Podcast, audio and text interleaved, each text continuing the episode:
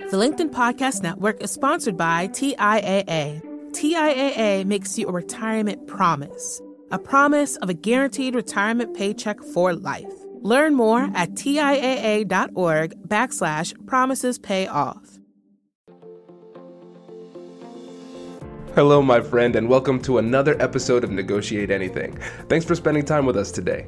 It's listeners like you in 181 different countries that have made Negotiate Anything the most popular negotiation and conflict resolution podcast in the world.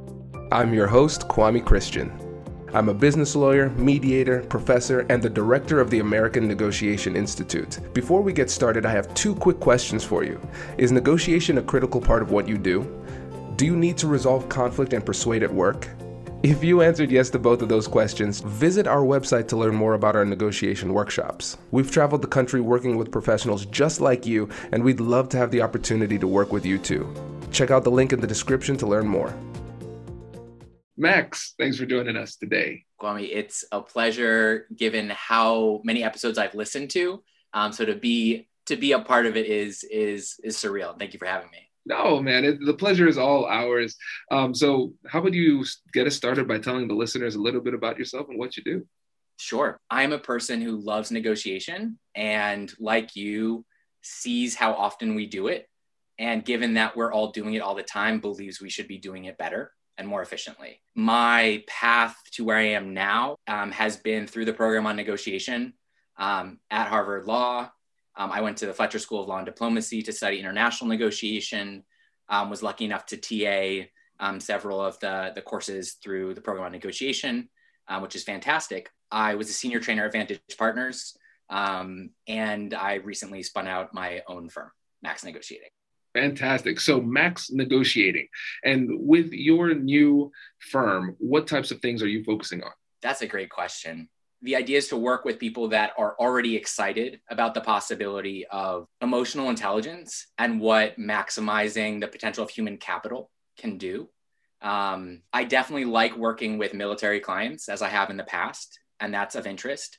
I think I'm interested in being as much a part of the public conversation on the way we talk to each other as possible. And so for me, that means public government is exciting, um, dealing with environmental policy. I think like a lot of what we know as regard with regards to the problems we have isn't how to so, isn't what to do it's how to do it right? Like we have solutions for the environment. We have solutions for what to do in terms of violence in prisons right? Um, there's a guy james gilligan that i love talking about that literally has gotten homicide and suicide rates down to nothing and talks about the difference between shame and pride cultures and guilt and innocence cultures whatever. The point is we have answers. We don't know how to be effective.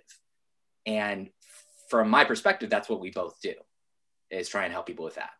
Absolutely. This is great. This is great. And so, uh, listeners, Max and I have had a few conversations now, and we are um, essentially Max is my spirit animal here. You know. um, I'm I'm flattered, and that's actually one of the the icebreakers that's used in the the negotiation workshop at Harvard Law, which I think is great to say because I think when people think of negotiation, and Harvard Law, they're like, oh man, that's white dudes in suits at a conference table. Okay, fair. And yes, there are things in the industry that need to change, which we'll talk about. And the reality of the Harvard Negotiation Project or the program on negotiation is what's your negotiation spirit animal? Creating intimate spaces where you can actually develop as a person and drawing self portraits of yourself as a negotiator and then explaining them to other people as you start creating a space of, of growth. That's fantastic. That is really great. Surprising, right? Right, absolutely. And w- one of the reasons I wanted to have you on the show, besides the fact that you are um, very incredibly knowledgeable on what it is that you do, um, is that you have unique insight on the, uh, the, the negotiation industry, and we've had conversations about this. And so I know we're going with a scandalous title here of the episode of what needs to change in the negotiation industry, and we're starting to see a very slow shift but again it's it's slow. And so let's just open up with that that simple question. In your opinion what needs to change in the negotiation industry? In short access. The trainings and tools and materials that are offered um, by many wonderful and brilliant consulting firms are wonderful. My understanding is that going back to the beginning, which for many of the program and negotiation people starts with Roger Fisher, um, the idea is that the more people that understand interest based negotiation, the better for everybody. That whereas we think about strategy as something to dominate the other person, that's actually incorrect. That if the other person knows your strategy of trying to surface what you actually care about and to generate options that make you both better off, that is better for everyone. And I think that's really counterintuitive. So the idea, and again, something I, I can't be on on your show and not just tell you how much I love ANI, but something that I like is if you believe in it, give away the tools. Right? Like we need more, not less. And we need people like you, and ideally, hopefully, people like me as well, to help translate in different contexts. Um, but the idea of holding on to something and trying to sell it as a system, I, I understand like there are business realities, and the more people that know this, the better. And the reality is, is that people, when they receive the ladder of inference or seven elements or any of the wonderful tools that that many people use in some form, they need help applying them. Great, let's do that. And we need more people to come into the industry. I say access also, how do you get a job in negotiation? What does that look like, man? Like, how did you get into it? You, you know, you did law, you did business school, you have tons of training. Um, I mean, I, I'm also just like genuinely curious about your path to negotiation because it's always windy. Yeah, and it's it's really interesting, Max, because I when I discovered negotiation in law school, I said I don't know how, but I need to make this my thing. I don't know how to do it, but I will. And and so I practiced for a while. I did some civil rights work. I started my own law firm. I did some negotiation work. I'm I was a mediator for some time. Did hundreds of mediations through the courts. And so I was trying to to gather up enough uh, like reputation points to, to earn my way to be able to do this. And then I realized that I'm I'm trying to get these these points, um, but who is keeping score? who am I trying to prove this to? You know, because I was um, one of the things I was doing for business development for my firm, getting more business clients, was doing negotiation trainings, and I, I had to stop and ask myself this simple question: If everything in the world was free, what would I do with my time? And when I'm mentoring people, this is a question I ask them all the time. If everything in the world was free, what would I do? And I said, okay, well, I would do these negotiation trainings. By far that's the most fun that i'm having with what i'm doing. And so i said well i'm going to do that now. And so that's when the american negotiation institute was born. And so to your point how does one get into negotiation as a as a professional career? I didn't see the path. And so right. i had to make it myself. Yeah. Well i think that i think that's that's that's fantastic. Number one what i hear when you talk about eliminating time and money and responsibility in terms of what you want to do is developing interests or helping people understand their interests. And when we talk about being a good negotiator, I think we talk about we think about smooth talking, power, um, bashing people's batnas and calling bluffs. Um, no, I think a good definition of success for a negotiator is how well are you satisfying your interests? And guess what? It's really hard to satisfy your interests if you don't know what they are. So I, I love that. I mean, and also just thematically, when you talk to someone that's excited about negotiation, you'll start to speak the same language. Like Kwame, we've never met in person. We've had a few calls, but like I already, I already can see you because you're a person that asks the question, right? The power's in the question, not the answer. Um, and what I think we do ideally is we don't say we know more than you. Let me help you. Though I think sometimes that's the consulting model. It's more like I've had these humbling experiences, and here are these tools that I still use every day. Just like Ruth Bader Ginsburg keeps a kept a pocket constitution. Um, in the Harvard Negotiation Project or in other places, you keep the seven elements with you. Like I still keep it in my wallet. And that's the idea is that you're never done and that there's this weird tension in trying to market it in the industry, which is to claim expertise, when in reality, we know that the way we speak is not necessarily reflective of our current ability, but should just be about our excitement of developing. Absolutely. No, that's a really great point. And and again, back back to what you said about access, you're spot on. And I, I, I want to revisit that point, the the counterintuitive reality that if both people are playing from the same playbook, everybody is in a better position. So so let's go deeper into that. So from your perspective, not just in the business world, but in the world in general, how does the world change if more people have access to this type of knowledge? I believe that it looks like people living better lives. And I think it looks like people having better relationships. Uh, I think it looks like teams creating better products together. I think it looks like realizing potential rather than wasting it. And, and that's what, at least for me, when I think about that ineffable something that makes me excited about negotiation, that I also hear in terms of, I mean, like, why would you start your own thing unless you loved it? It's crazy otherwise. But for me, it's that whole idea is that there's this potential hanging in the balance and it could be discarded or we could realize it. And negotiation is trying to help people realize that we can be better off when we work together. And insofar as you're not Henry David Thoreau and you do live in a society, we're all trying to negotiate how to make ourselves better off with other people. And obviously, that's really difficult when it comes to um, a range of identity and culture. But generally speaking, I would love the foundation of a new American culture to be strong, ethical, and responsible negotiation. Hi, I'm Katherine Knapke, and I'm the Chief Operating Officer here at the American Negotiation Institute. Did you know our company offers completely customizable negotiation workshops? The negotiation and conflict resolution skills that your team will learn from these workshops are beneficial across all professions, but they're especially useful in procurement, purchasing, sales, sourcing, and contract management. Our calendar is filling up quickly, and we even have some workshops scheduled for next year. If you think you might want one, I'd suggest reaching out soon so you don't miss out. Check out the link in the description to learn more. Also, be sure to check out our YouTube, LinkedIn, and Instagram accounts to see our daily negotiation content. Thanks for listening. The LinkedIn Podcast Network is sponsored by TIAA. In the last 100 years, we've seen financial markets swing, new currencies come and go, decades of savings lost in days, all showing that a retirement plan without a guarantee, quite simply, isn't enough. So, more than a retirement plan, TIAA makes you a retirement promise. A promise of a guaranteed retirement paycheck for life. A promise that pays off. Learn more at TIAA.org backslash promises pay off. From the minds of visionaries to the desks of disruptors, I'm Lars Schmidt, host of the Redefining Work podcast.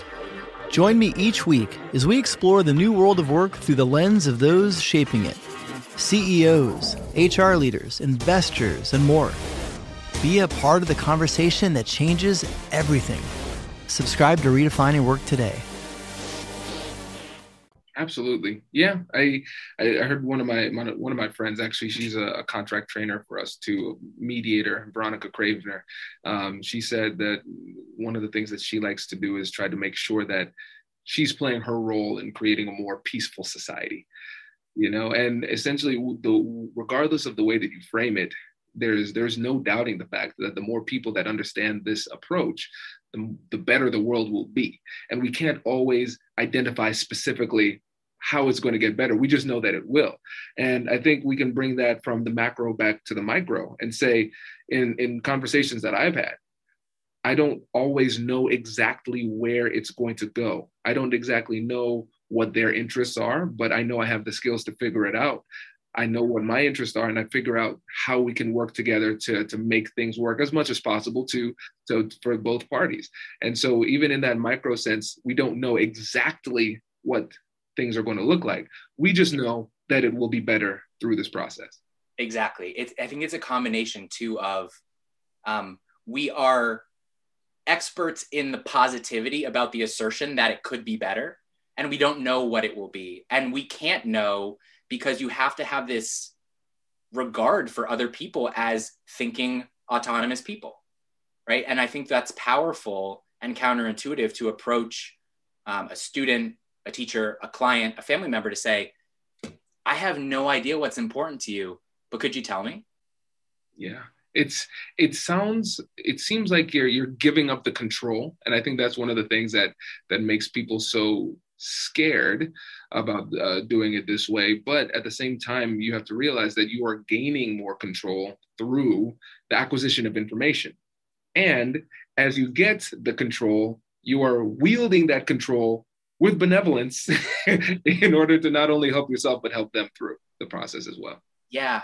you know, I, I feel stuck between two places. One is that I recently talked to a group and we talked all about how you have power when you're asking the question um, and not when you're talking. And I think for a lot of people, and I'll just say, I think men in particular, the feeling is I need to be in an active position and that's speaking, not this listening, sitting back, passive, whatever you want to call it. Um, so I think like gender gender is so involved and i know gender is a word that evokes a whole range of emotions for people all over but what i mean to say is that the way we talk about conflict and what is active and what is passive is listening passive or is it active listening um, are you in control when you're speaking are you in control when you're listening are you powerful when you're loud or isn't it more likely the case that the people who are quiet actually carry more power so insecurity is actually loud I mean, that's why I talk so much, Kwame. Um, And so, uh, my other experience, just to push on this, because I'm curious what you think, is I just had jujitsu before this. I'm a white belt. Um, I was rolling with a purple belt who choked me with my own belt, which is a great metaphor, by the way, of, you know, um, be careful what you say and what you do because it can be used against you. Um, but I think something that BJ Brazilian Jiu Jitsu supports in terms of what you said is don't fight back you'll lose energy, you'll waste energy that's not in your interest. Try and redirect momentum, try and go with it instead of fighting. And we have this tendency to fight. And like, you know, as I was being choked out, like, yeah, my fight or flight is going. I feel like I'm drowning. I just want to go home and cry and like be be nursed and all that. Um, and then I think there's a very real point of view from my background in international relations, which is something I said earlier, which is not a line I like, but that the strong will do what the will what they will, and the weak will suffer what they must. That this is the foundations of realism. And so at the same time that we're talking about really lovely realizations of potential, which I think we really believe in, um, I think there's fair pushback, which is okay, and that's how we should do things. How about the real world? What if we grew up in conflict zones? Um, what if we were even less privileged than we were, right? Like what should our expectations be for other people's behavior? And the best answer I have is the best way to change other people's behavior is to negotiate so well that it's an instructive moment for the other person.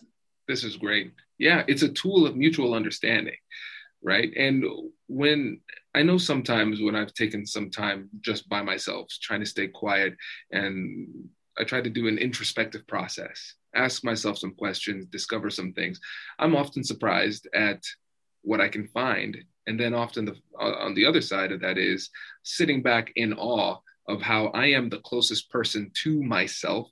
And yet I knew so little about myself until I took the time to be quiet. And so recognizing now that we are we're living in a world with more distractions than ever, where we're busier than ever, and on top of that, we wear busyness as a badge of honor, so we try to stay busy, right? it's very unlikely that the other person is going to take the time necessary to go through that introspective process. And in many ways, you are leading them, like you said, in this process to help them get not only a better understanding of you, not only a better understanding of the situation, but also themselves through the process. Yes. I, I think that a, a strong negotiation counterpart in some ways mirrors a therapist. Um, in the sense that what you're doing, or at least in a certain school of therapy related to unconditional positive regard, is what you're doing is you're just reflecting what the other person is doing. Maybe you say, maybe they're yelling at you and you say something like, Hey, I, I don't know if you know this, but you're yelling right now. Um, and believing that they could, that they will rise to the occasion to be their best selves. I think this is the reason that talking about fairness in negotiation is so powerful. No one wants to be the person who is um, administering unfair treatment so when you use fairness or criteria as as a sword and a shield, it's pretty effective. Um, and I think that it's also, I'm sure you get these questions a lot of like, okay, well, there's this really toxic person, or this person's crazy, or I have no power. Um, and then I think that's a thoughtful conversation of, you know, how much are you contributing to that narrative? Um, and how much of that is the case? But also, what do you want to do about it? Um, I totally agree with you. There's something more when we say negotiation, we're talking about something more. We're talking about healthy conversations about power, self worth, um, and how to navigate, you know, existing inequality. Absolutely, yeah. And what one of the things that I've recognized over the years is that one of the challenges people have is that they look at negotiation as a, a tool, and it is a tool. But I find it more helpful to look at negotiation as a life philosophy. And so every single interaction, I'm filtering through this philosophy of negotiation. And then when you do that, you recognize, okay, there are inequities, there are power dynamics at play, there are unique interests for me and the person I'm talking to, and other people who aren't even in this conversation, but can play a role in implementation or sinking the deal. And so again, it speaks to the uh, the the value of not just access, but also increased awareness overall of when you have the opportunity to negotiate. Yeah, and I think something that's interesting and something that I enjoy of the many things about us talking is that look at two people who, in some from some perspectives, could be labeled competitors. I, I don't think I'm at that level, Kwame, but the idea is look at this. We do the same thing or even talking about how our products in some ways aren't differentiated, but we're saying that that's good news. And so what we're doing to satisfy both our interests is to talk together on a show, and that's good for both of us, right? So this is the idea of life philosophy. Um, I'm a, I'm a little martial arts oriented and, and playing around with thinking about negotiation as a practice, uh, much like meditation. And I like what you're saying in terms of the busyness of society, which is that it's really hard to negotiate in the way we're saying when you live in the society we do, when you don't have the timeline or the sense of time that you feel like you need to, to see another person, or also if you've been raised in a society where you don't feel listened to, right? Like my favorite line from this, um, it's like a crisis negotiator handbook, um, is that we don't talk um, hostage takers out, we listen them out. And you might find that some people have never been listened to in this way before. So mm-hmm. you can think about it being a mitzvah or a good deed to just listen to someone. And guess what? It strikes me as really good news that that also means that you will probably get more out of it, but that can't be the reason that you do it. Absolutely. It makes so much sense. And I, I think this is a good opportunity to circle back to, to, to the core question like the yeah. focusing question of this episode. Considering everything that we just talked about, what is it that needs to change with negotiation? One of the things that you talked about was access. Let's go deeper because right now, what like you said, what we're trying to do is yes, this is just this is fun for us, right? So we this is a brainstorming and we're learning together and at the same time creating content for other people. Access has been a challenge. What was making it so difficult for people to get the access to this information in the past? I think money. And when I say that, I'm just talking about the sheer cost of training. And for people who want to pave their own way, um, who need to go to graduate school programs to do it, there are all these built in costs that continue to make negotiation training um, pretty pretty much reserved for corporations and a luxury market. And look, I'm I'm a part of that. Like I, you know, definitely benefited, especially in graduate school, being a TA um, for these Harvard programs. That helped a lot. And I think it's what we're doing. Um, I'd like to say, which is to create jobs, which is to say, okay, you're interested in negotiation, come work at my firm, right? To proliferate this more and to decentralize power from, you know, whether it's Harvard or any other name school or any other organization that's well funded, I think we're learning as a country that you need to decentralize power and you need to decentralize um, the materials, or rather, proliferate the materials and get them out there. Like I think we were talking about early, which is rather than trying to make these things a product that are mine and that you can't have, um, or rather than pretending that I'm a really smart person because of the schools I've went to or gone to, see, um, that we need to be humble and demystify it, which is to say, the fact that these tools about communication residing in certain places is happenstance and coincidence. And with that being said, we also don't need to bite the hands that fed us, which I think is another path coming out of Harvard negotiation, which is to say, I was there, I did all this stuff, and I I know better. Yeah, let's let's take our negotiation training and say yes and right. Yes, this stuff has come out of uh, Harvard and a lot of the foundational stuff. And what's good about it is not the the name on it. What's good about it is the extent to which it can affect your life And that's up to you to decide. And I think it's for people like us to say, we still struggle with negotiation.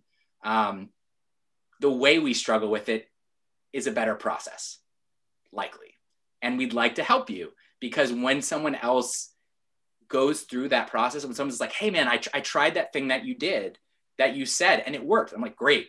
Now you've got the bug. Now go tell someone else. Um, I think access is very much democratizing the information and it's also making it accessible. Absolutely. No, man, this is great. This is really great. And um, before you go, I want again to you to let the listeners know about your podcast that you didn't mention at the beginning. So you need to mention that. Sure. How they can get in touch with you and, and again, remind them of the great work that you're doing. That's so kind of you. Um, I have a podcast that I co host with Gwen Krause called Trainer Talk, where those of us who do what, what Kwame and I do in rooms um, tell stories, personal stories, um, usually from things we've messed up in that even the expert trainers um, have have learned from. So Trainer Talk is a space for negotiation trainers to talk shop. Kwame will have to have you on um, whenever you have the time and inclination. Um, yeah, I, I have maxnegotiating.com and I'm Maxwell at Max Negotiating. And I'm genuinely happy to to either serve your negotiation needs or direct you to someone who can do it better. Something surprising in negotiation studies or whatever we want to call it is that a difference of preferences is actually value generating. That there is good news when we don't like the same thing because that means we can figure out an arrangement between us or amongst us that's higher value for everyone we always tell a story, the orange story. You might tell it, you may have heard it, right? Someone wants the fruit, someone wants the peel, but the parent doesn't know that. So they cut it in half and waste half the value, right? The idea here is that when we do think differently, when we do want different things, that's actually an opportunity for a better solution. So I think whether it's team culture, organizational culture, or national culture, the idea of opening up access far from a rallying cry for communism is is good news for better outcomes because we're more informed and we make better decisions and can just do more when we have people when the table's longer right um, and i think people like us that do this are, are the first to say come and take a seat and I, I would definitely say for those people who are interested in joining this community find people that are that are inviting you um, because I think that's a really good sign that it's a table that um, you could learn it learn at. That's great, Max. Thank you, thank you, thank you again for sharing your wisdom, and we're looking forward to the next time having you on, my friend. Thank you so much, Kwame.